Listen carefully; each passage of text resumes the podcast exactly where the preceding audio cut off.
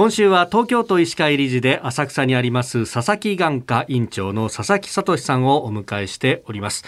えー、昨日はコンタクトレンズによる感染性角膜炎の危険性というものを伺ってまいりましたが、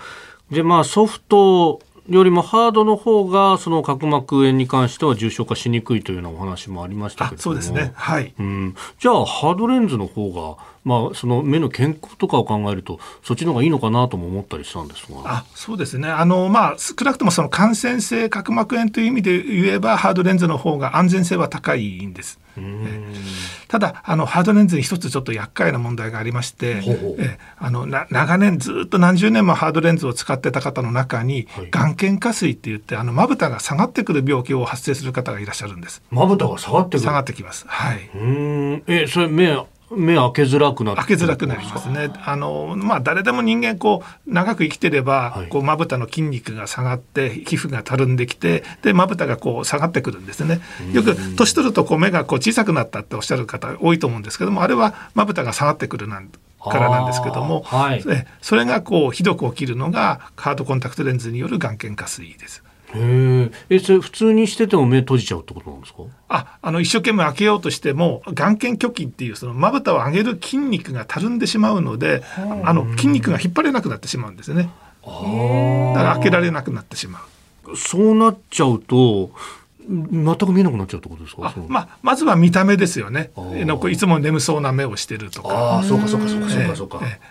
ええ瞳が隠れるほど開けられなくなればこれはもうあの治療の対象になりますけども、はい、治療はどう行うんですか、まあ、結局はあの薬物療法とかはないので、はい、形成の手術。になります。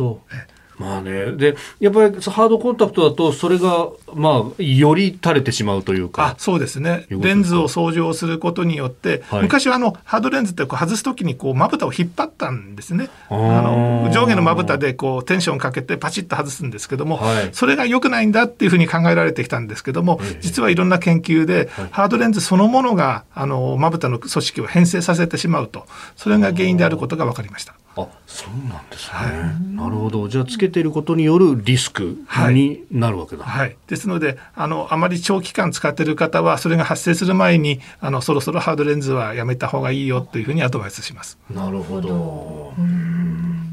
さあ他にもコンタクトレンズを使っての何か最新な治療とかってのあったりしますか？はい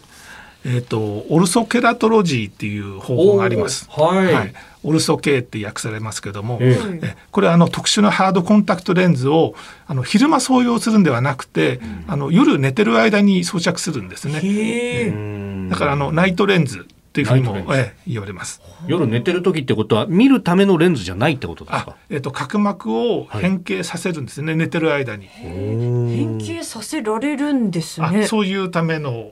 特殊に設計されたレンズなんです。でもちろんあのその寝てる間って酸素少ないので、はい、あの酸素透過性の高い。えで寝てる間に、えー、角膜を変形させて、はい、朝起きたらレンズ外すともう見える状態になってるんです。えー、目が良くなってる。そうなんです。えー特に近視とかって、はい、もうあの一回なったら絶対目は良くならないんだぞと、だから進行さすなって、はい、子供の頃言われたもんなんですね。はいまあ、近視が治るわけではなくて、まあ、結局コンタクトレンズを入れてると同じような状態で屈折の状態を変えてるだけなのでであの昼間は見えてるんですけどもだんだんだんだん角膜がやっぱり元の形に戻ってきますのでまたその日の夜にはまたレンズを装着しなきゃいけない。うん。なるほど、はい、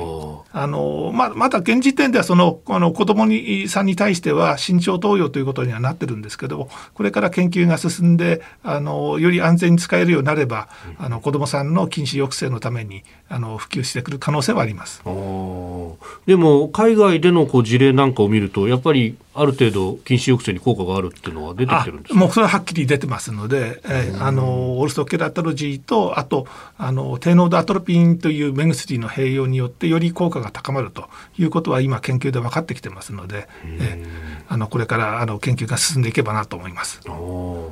えー、佐々木眼科院長佐々木聡さんでした。先生明日もよろしくお願いします。よろしくお願いします。